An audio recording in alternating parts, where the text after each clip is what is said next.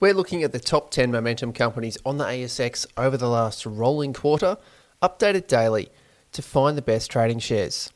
I'm Christopher Hall, and this is Finer Market Points, where we connect the leading market themes and top performing companies for better trading. Jumping into the top 10 momentum companies on the ASX for the 27th of June 2023, we start off at 10th place with OneView Healthcare. ONE is a ticker, and they're up 18% over the last month. They joined the Launchpad over 45 days ago and are just in the top 10 today. Latin Resources LRS, they've gained 30% and they're holding ninth place in the top 10 today. They also joined the Launchpad more than 45 trading sessions ago. Cettire, we have not seen this company in the top 10 for a very long time. CTT is filling out 8th place. It's been in the top 30 for a good couple of days. However, it's only made the top 10 just today. Delta Lithium is in seventh place, DLI. This is a name we've been familiar with, seeing come in and out. It joined the Launchpad 45 days ago, but has been toing and froing inside this top 10 for a good part of 30 odd days. Then we've got Hawthorn Resources. Similar thing, the name has been in and out of the top 10, but sixth place today. They've gained 55% over the last month, and that's about the same for the last quarter as well.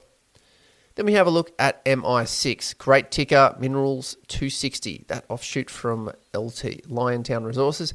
MI6 is put on 31% over the last month and filling out fifth place today on the top 10 momentum.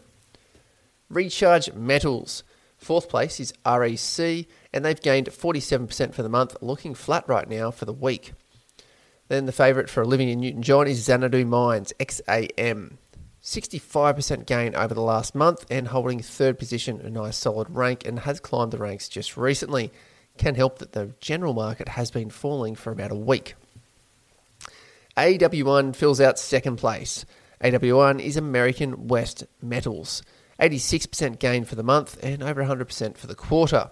Then we've got AZS, Azure Minerals, filling out first place with over 100% gain for the month, 35% for the week, 155 for the quarter, 203% over the last year.